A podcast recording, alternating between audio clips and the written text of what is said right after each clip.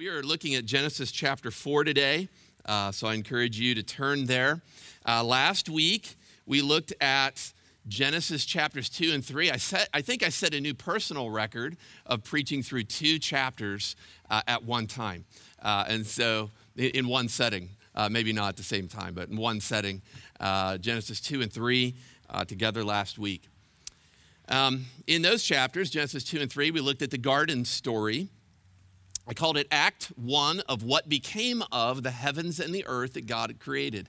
You remember there's this structural statement in Genesis, it's repeated 11 times. It's translated, This is a generation of, and it marks out the different sections of the book. It starts in Genesis chapter 2 and verse 4. It says, This is the generation of the heavens and the earth. This is what became of God's good creation, the heavens and the earth. And so it starts with the garden story, which is a story about paradise gained in the garden. That's what I call Genesis 2, paradise gained. And then Genesis 3, paradise lost. Paradise lost. After an account of the creation of man and woman and the garden paradise that God had given to them, we find out uh, uh, from Moses how he describes that a tricky snake comes into the garden and he ruins everything. The snake, the serpent, which we find out from other texts of scripture that is, is embodiment of Satan, um, he first starts by questioning God and then he flatly contradicts him. You will not surely die. And then Adam and Eve sin. When they sin, of course, what Genesis 3 tells us is all of God's creation, the entire heavens and the earth, are cursed and punished by God. Now, in the middle of all those consequences that we, we find in this garden, uh, are, is the fact that after Adam and Eve sin, they're driven out of the garden. And Adam's job, you remember from last week, was to keep or to guard the garden, to keep it holy. And he's replaced. He's replaced by a mighty cherubim.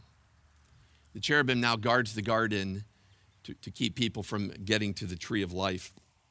But in the middle of chapter 3, we learn that one of the consequences is that there is a new enmity that is formed. And it's not just between Satan and God, we knew that already, but the new enmity that's formed is between the seed of the woman and the seed of the serpent. Now, in Act 2, outside of the garden, we'll learn today of the progress of these two communities the seed of the serpent and the seed of the woman. The seed of the serpent in Genesis chapter 4 will be represented by Cain, murderous Cain, and the descendants that come from him. Whereas the seed of the woman will be recognized in Seth, one of the other sons of Adam and Eve, and his descendants. Now, I thought uh, as we start, you might wonder why I would call, call Cain the seed of the serpent. And so I want to take a few moments with you to establish this for you. I want to show you this in two ways. First, we know that Cain is the offspring of Satan or the serpent because of the way the New Testament authors think of him. I'll give you just a few examples. First, we come to Jude, the half brother of Jesus, who writes in Jude, verse 11, about Cain. And what Jude says in that text is not very flattering for Cain.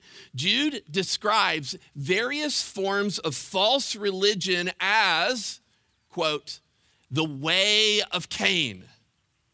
Okay, so for Jude, the half brother of Jesus, false religions, false approaches to God outside of Christianity, that is the way of Cain. But perhaps more clearly and important for our text is what the beloved disciple John had to say about Cain. John uses Cain as a negative example, and he has some very harsh words regarding Cain as well. You don't have to turn there. I'll read these two texts to you. Maybe you write down the text and you can look at it later. But in 1 John chapter 3, verses 11 and 12, listen to what the beloved disciple says about Cain. He says, For this is a message that we have heard from the beginning. It's like he's calling us back to in the beginning. This is a message that we've heard from the beginning that we should love one another. We should not be like Cain, who was of the evil one. That's what the beloved disciple says about Cain. He was of the evil one and he murdered his brother. Cain was of the evil one, Satan, that ancient serpent. And actually, it's Jesus himself, when confronting the Pharisees in the Gospels, that has similar things to say about them. Remember one time when Jesus is approaching them, he, he looks at them and he calls them this. He says, You are a brood of vipers. Where does Jesus get that theology? The Pharisees were a brood of vipers. And then later on, he makes it even more abundantly clear. He says, You are of your father, the devil, the father of lies. So it seems to me that as I turn forward in my Bible to the New Testament, the New Testament authors understood that unbelievers are of the seed of the serpent. They follow after Satan and his lying and deceiving. So, Cain himself, I think, is the first biblical example of an unbeliever who is of the offspring of Satan. As a matter of fact, I think Moses himself points this out to us back in Genesis. So, you're in Genesis chapter 4. Have you ever noticed that in the opening chapters here, Moses connects Cain with the serpent? say, Pastor Brent, where do you see that? Look first in Genesis 3 and verse 14. Genesis 3 and verse 14. In the middle of that text there, God is putting a curse on the serpent. And what does he say to the serpent? He says, The Lord God said to the serpent, verse 14, because you have done this, and, and here are some important words Cursed are you. Two words in the original, aror ata. Cursed are you. Now, move forward one chapter and look at Genesis 4 and verse 11, the first part of that chapter. And now, and here are these words again you are cursed. Same two words, aror ata. Same exact expression. First time about the serpent. The serpent is cursed. Satan is cursed, but so too here is Cain. Cain is the first human being cursed by God, and this connects him directly with the serpent. And so today we're going to look at Genesis chapter 4. Now, in most Bibles, as you look at Genesis chapter 4, like my, my Bible has a heading. And in the heading of the scripture, you have the name of two brothers, Cain and Abel. Most people think of Genesis chapter 4 as primarily focusing on these two brothers, Cain and Abel. But I want to suggest to you, before we get into this text, I just want to do this quickly, that Genesis chapter 4 is a chapter that is primarily not about Cain and Abel, but about Cain and Seth, the third brother. Okay, let, let me point this out to you.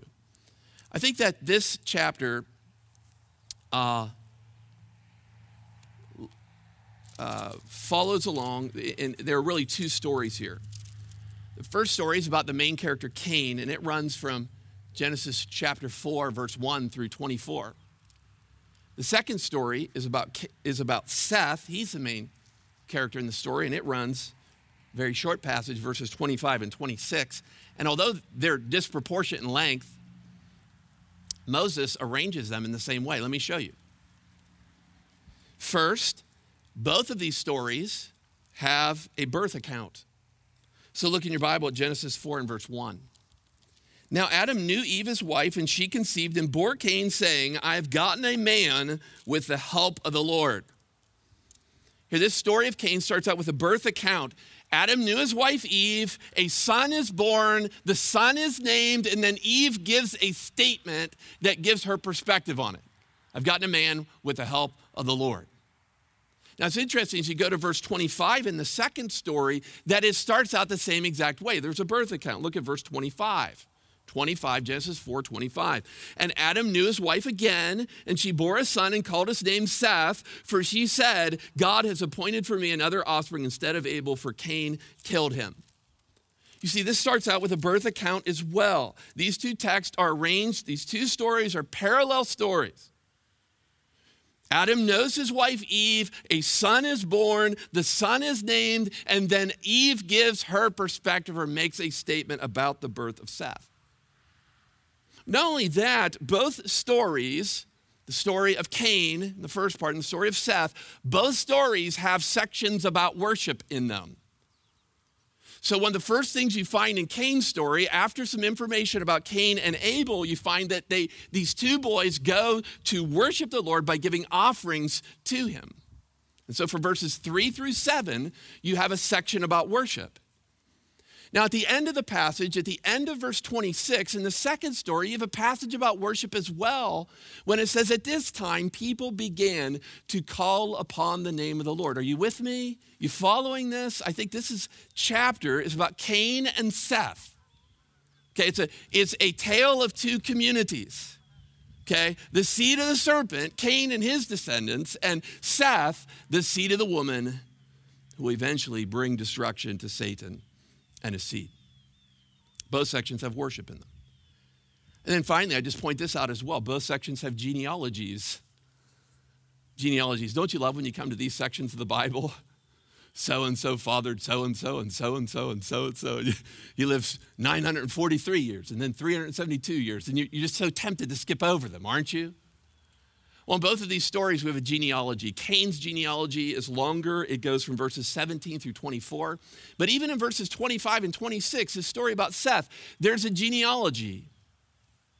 Seth begets Enosh, okay? Talks about his son. And that genealogy, by the way, is picked up later in chapter 5 and further developed like Cain's. And so this chapter is about Cain and Seth. I call it the, the Cain Seth story a tale of two communities outside the garden. Now, you might be wondering, why should I listen to this sermon then?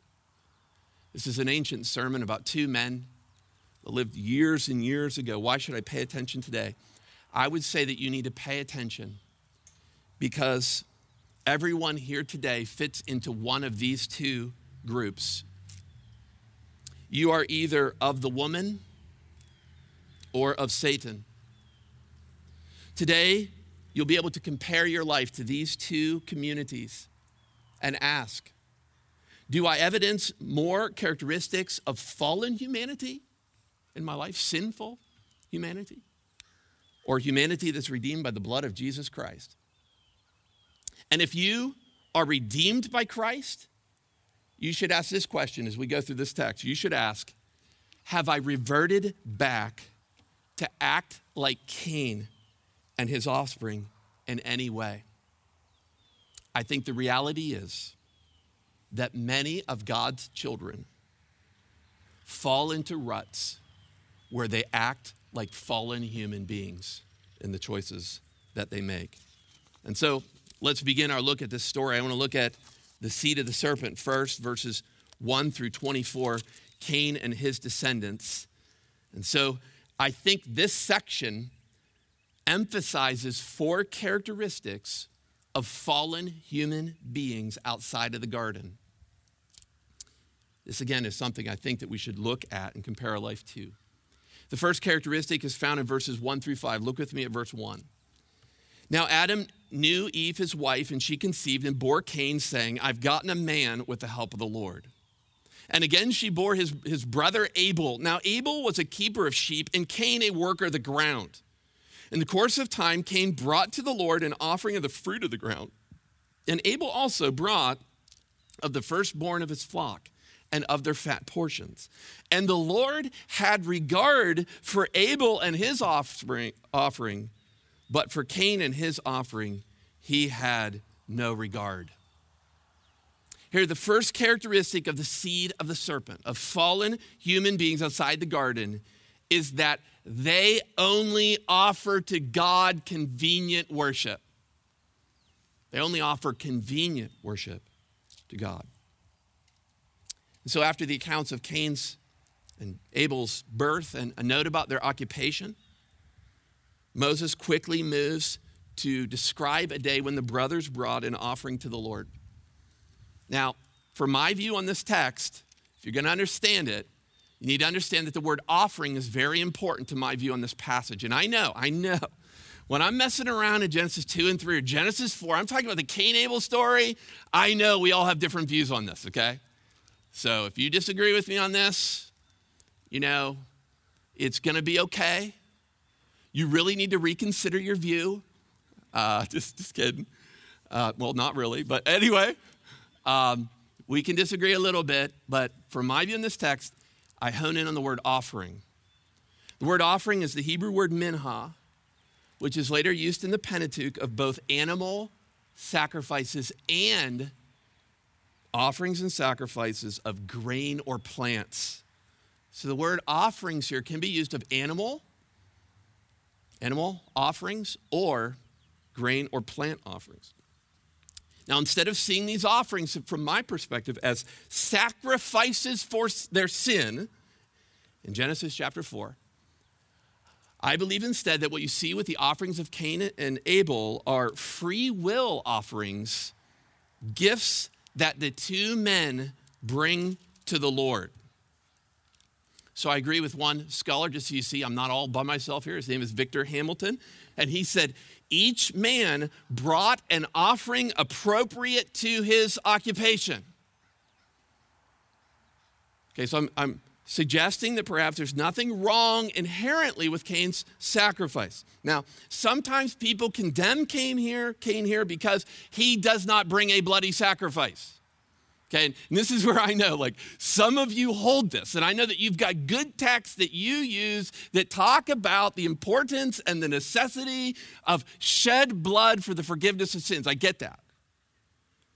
However, I think in this text, we are getting a description not of a sacrifice for sins, but a free will offering to the Lord. So both men bring free will offerings to the Lord, one from the fruit of the ground, the other from the sheep of the field.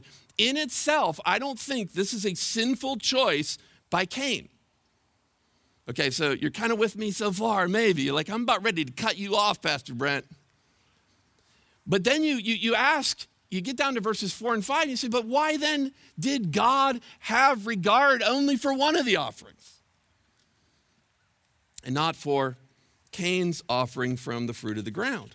Why did God have a problem? And I think that there are other good reasons to explain this. There's a whole host of them, but I, I like to combine two of them, and I think that the scriptures testify to this. Now, before I tell you what I think on this, I, we, I think we all need to admit that Genesis 4 doesn't come right out and tell us. It doesn't come right out and explicitly say, this is why God rejected Cain.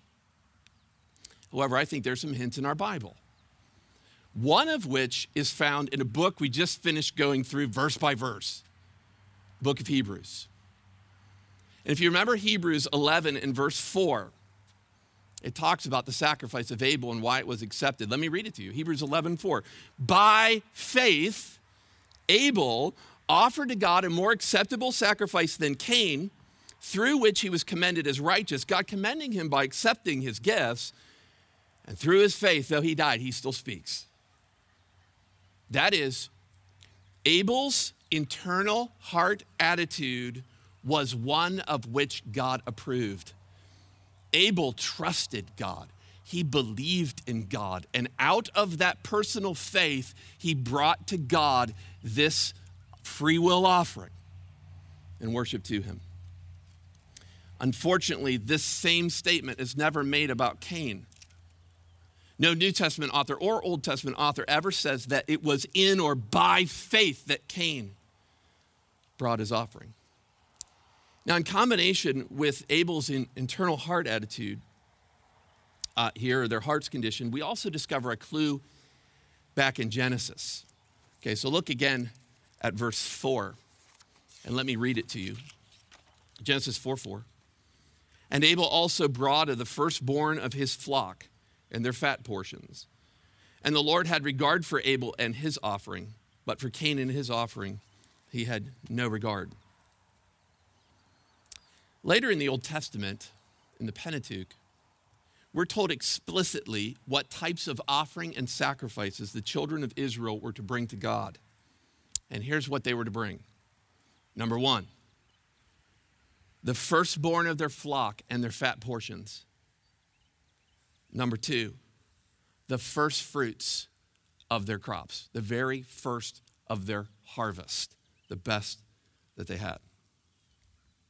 Unfortunately, with Cain, we do not read that he brought of the first fruits of his crops. With Abel, he brings the firstborn.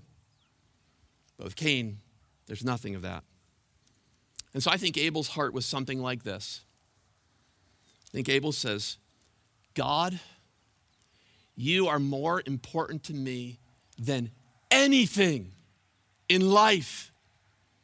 God, I don't want to bring to you something bad or inferior.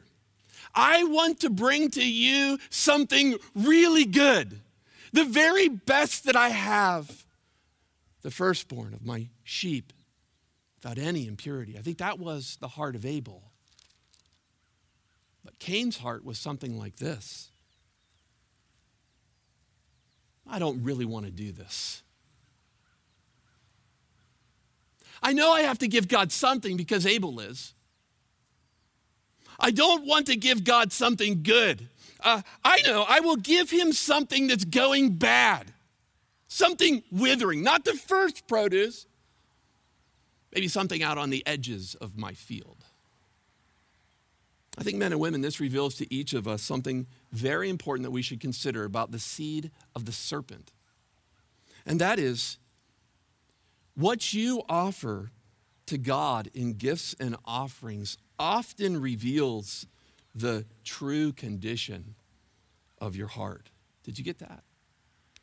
What we offer back to God in our gifts and offerings often reveals the condition of a heart. Perhaps you're here today and you'd be redeemed by Christ, but in your giving, you have reverted back to look more like the seed of the serpent Cain. And so I ask you a few questions. Are you making excuses why you can't give extravagantly to God? Do you make excuses to your spouse about why it's not a good time for your family to be giving? Well, one day, honey, we'll have the money to be able to give. Lord willing. Or, sweetie, uh, you know, we're not under the law of Moses. You know that, right?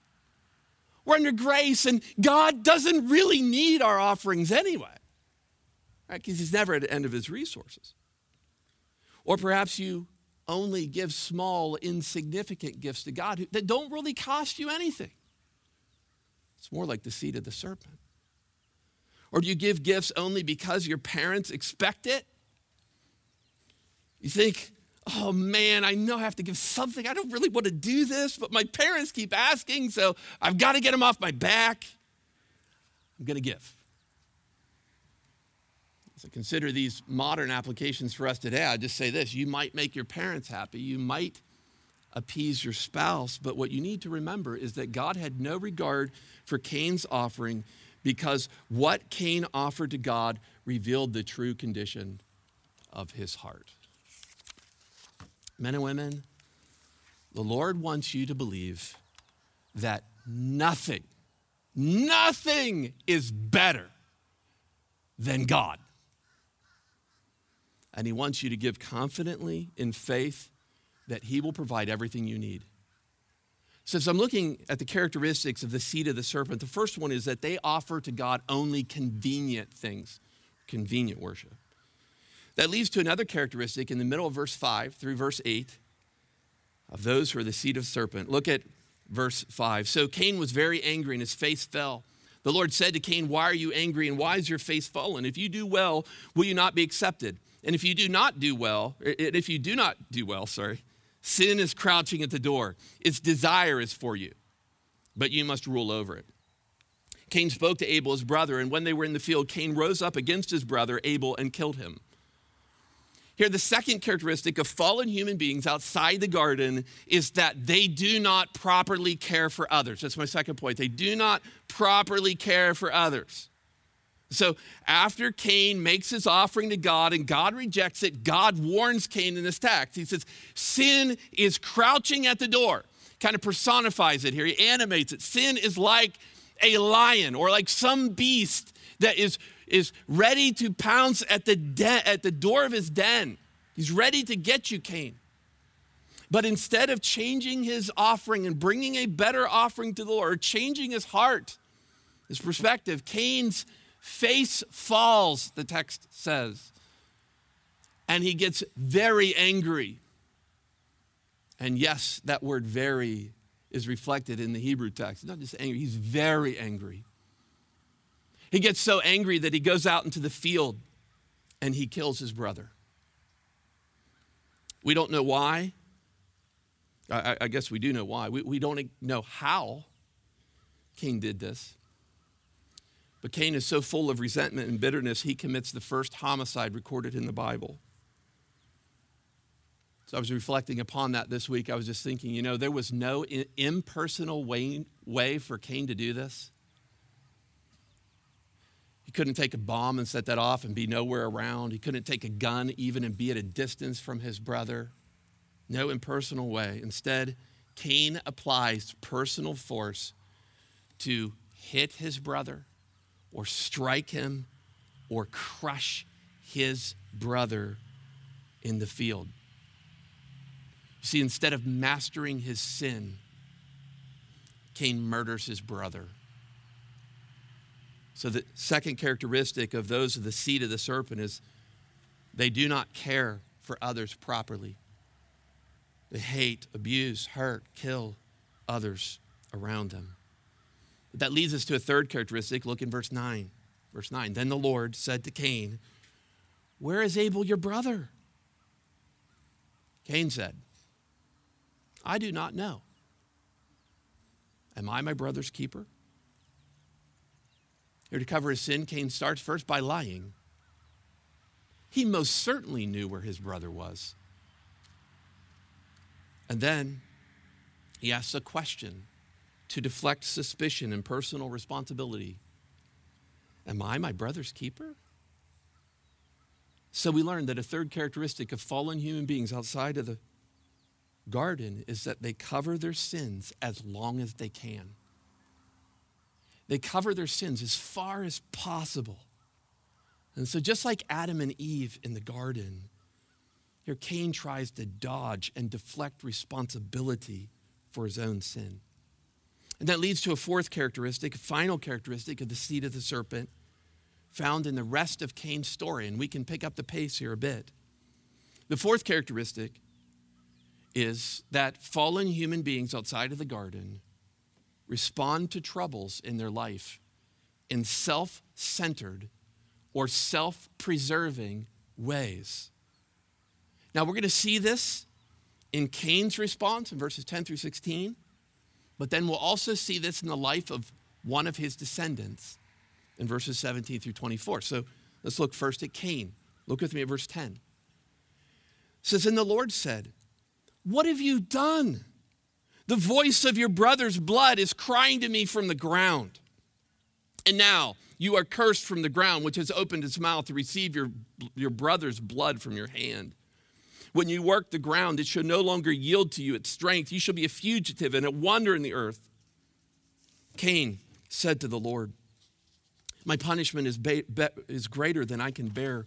Behold, you have driven me today away from the ground, and from your face I shall be hidden. I shall be a fugitive and a wanderer on, on earth, and whoever finds me will kill me. Then the Lord said to him, Not so. If anyone kills Cain, vengeance shall be taken on him sevenfold. And the Lord put a mark on Cain, lest any who found him should attack him. Then Cain went away from the presence of the Lord, settled in the land of Nod, east of Eden. So Cain, or so God confronts Cain here I find it interesting the way he does it. He uses the same question he used with Eve in the garden What have you done? And then God explains that Abel's blood was crying out from the ground to him for vengeance. And so God punishes Cain. Specifically, he uses a very strong term to describe what he does to Cain. He curses him. He curses him, meaning that Cain will experience utter condemnation under the wrath of God. He also explains that life will be more difficult for Cain. The ground won't produce in the same way, and that Cain will forever wander throughout the earth under the curse of God. But what I want you to draw your attention to, is something that really stuck out to me, is in verses 13 and 14. I want you to see Cain's response And in this response, I want to suggest something to you. Let's see if you agree with me. I want to suggest that Cain is not really broken about his sin and that he's not repentant. You say, well, where do you see that, Pastor? And I say, look for the words I, me, and my in verses 14, uh, actually verses 13 and 14. So let me let me just read it again here. Ready? And I'll emphasize them to you. Cain said to the Lord, My punishment is greater than I can bear. Behold, you have driven me today away from the ground, and from your face I shall be hidden. I shall be a fugitive and a wonder on the earth, and whoever finds me will kill me. Here, seven times, as I count them, in Cain's response, he talks about himself. And what's, what, what I think is educational for me is he never talks about other people. He doesn't talk about Adam and Eve, for instance. And the pain this must have been for them to lose one of their sons, to have one of your sons kill your other son. He never talks about the pain that this brought to Adam and Eve, his parents. He also never talks about Abel how about him? About the sort of death that he experienced and the pain that he must have felt? He never talks about Abel either. Cain has no concern for others, only himself. One preacher said it this way. I listened to him this week. He says, Cain cares only for Cain.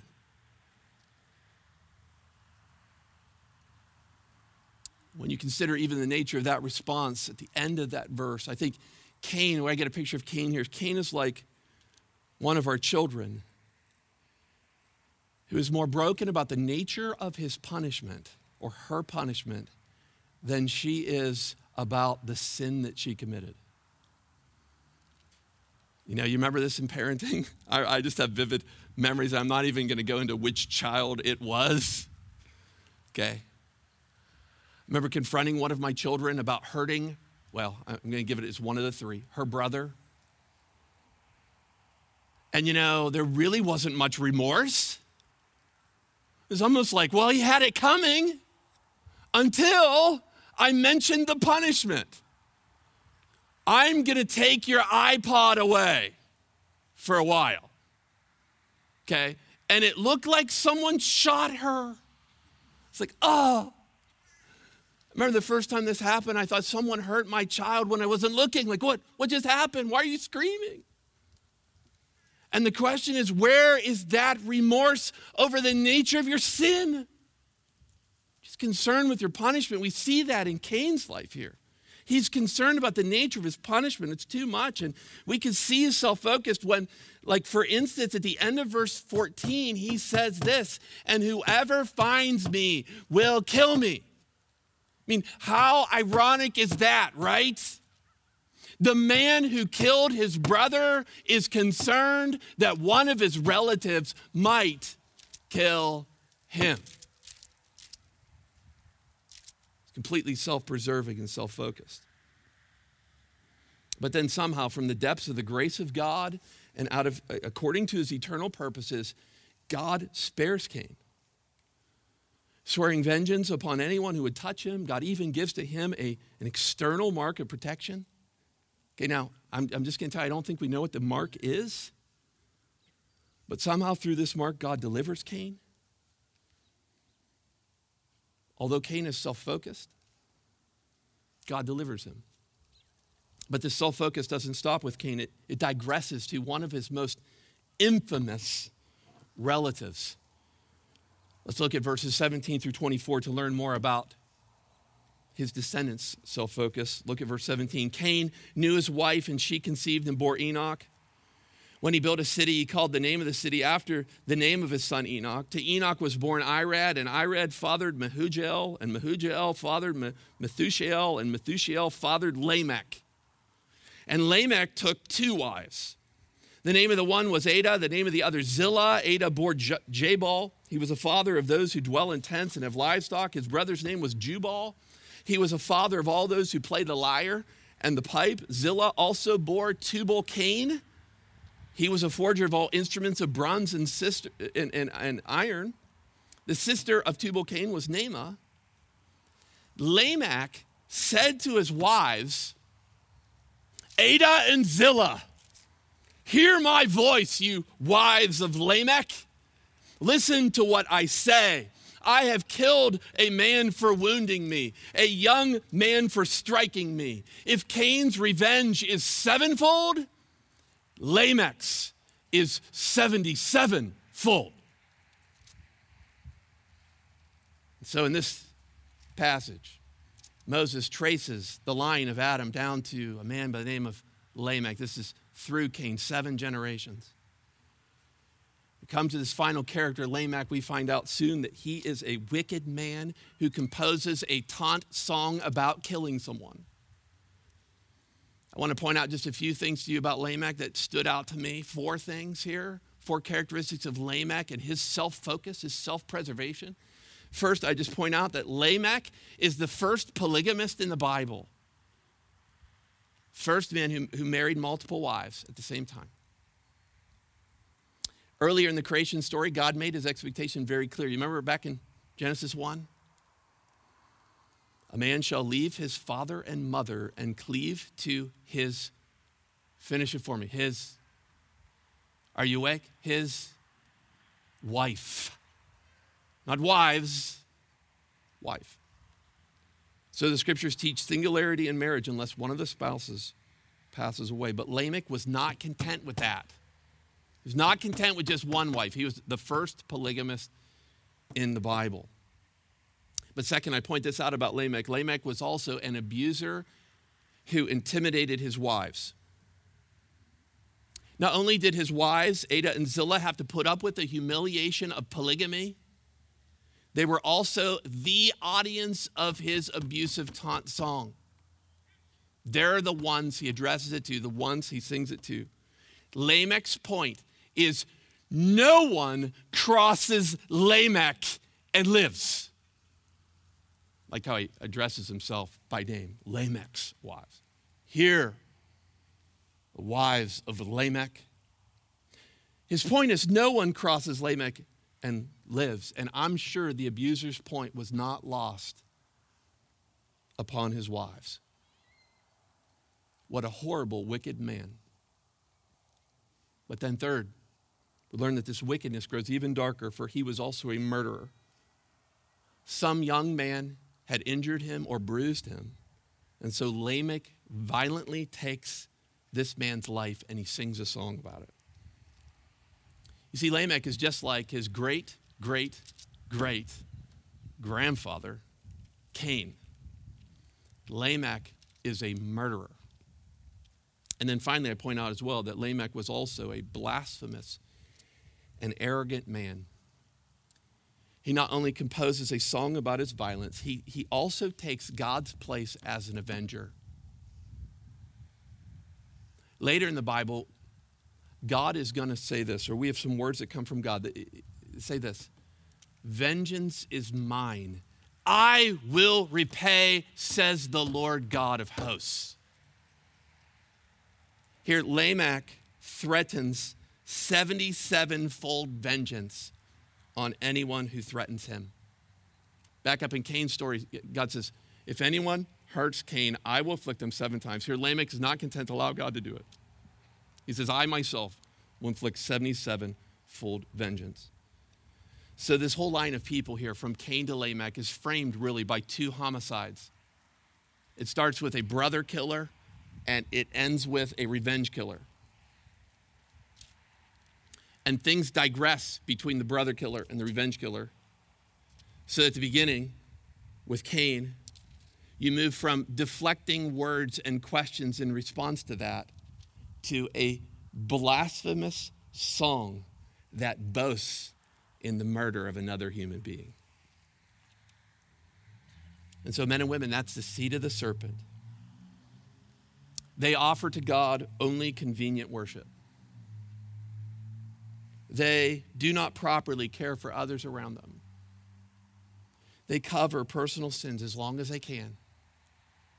And they respond to trouble or punishment in selfish, self preserving ways.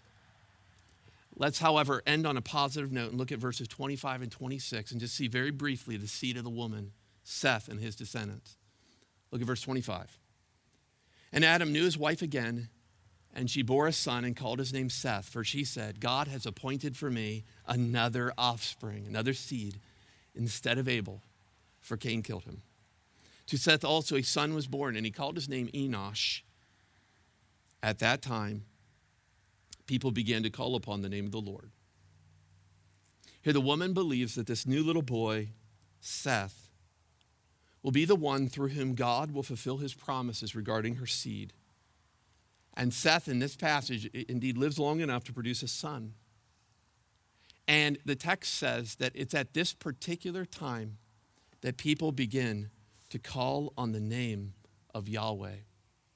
I think this note at the end of verse 26 represents a a brief ray of hope for humanity. This is the oldest reference in all of Scripture to someone worshiping Yahweh, found anywhere in your Bible. People are beginning to understand that they must call on the name of God for reconciliation and for deliverance. Men and women, as we close our attention to this text and we think about how it relates to us, I would say this I would say that the identifying mark of the people who are the seed of the woman is that they are the ones who call on the name of the Lord for deliverance. As one keeps reading in their Bible, this becomes even clearer so, for instance, in the New Testament, the Apostle Paul in the book of Romans, he says it this way Romans chapter 10. You ready? Paul says, If one confesses with his mouth that Jesus is Lord and believes in his heart that God has raised him from the dead, you will be saved. He says, For with the heart one believes and is justified, and with the mouth one confesses confesses and is saved. And then he, wraps it up this way. This is just a powerful way to close by Paul. He says, For everyone who calls on the name of the Lord will be saved. Okay, so as I wrap this sermon up and I think about everyone sitting underneath the sound of my voice today in this field, I know that there's some of you who perhaps should be alarmed because you feel like Cain and his descendants. You feel too much like them. And what you need to know is that God sent his son Jesus to die on the cross to take your place, to take away your sin. So that if you would believe in Jesus Christ today and turn from your sin, you would be restored by what the New Testament describes. The New Testament describes that you'd be restored by the blood that speaks a better word than the blood of Abel.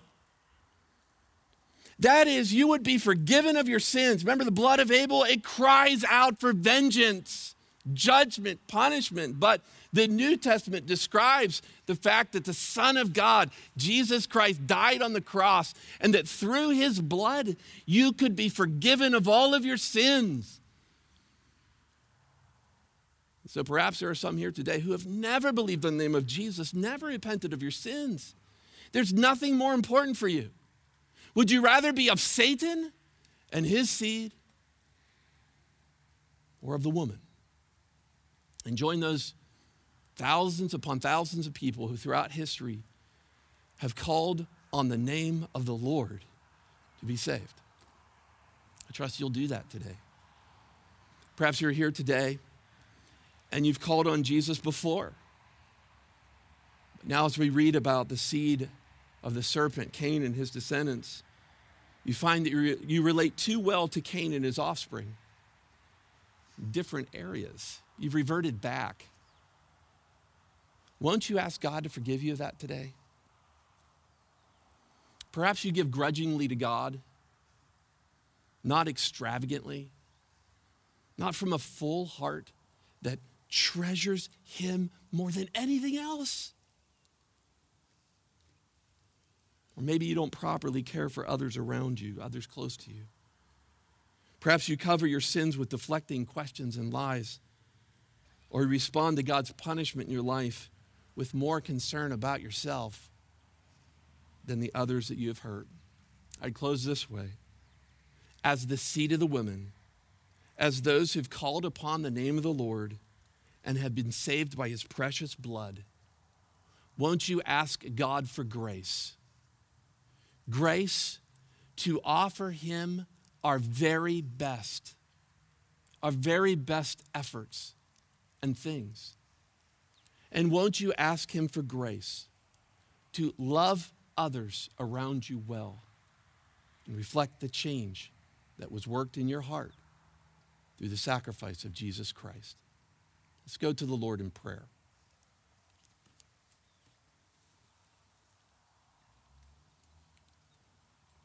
this chapter gives a tale of two communities outside of the garden the seed of the serpent the seed of the woman. As you consider your own heart, have you called upon the name of the Lord? And are you acting in such ways that reflect the nature of that change? Father, our prayer is that you would be everything to us. We pray today that we would so value your grace and mercy and love and splendor and glory and worth that we would recognize that you are worthy of everything that we have. Our best efforts, our best gifts. And we pray as well, Father, that we would have sincere love for others around us that we would actually love our neighbors as ourselves. Lord, do this, Lord, in our church. Do this in every heart in this field. Through your Spirit, for your glory, we pray. In Jesus' name, amen.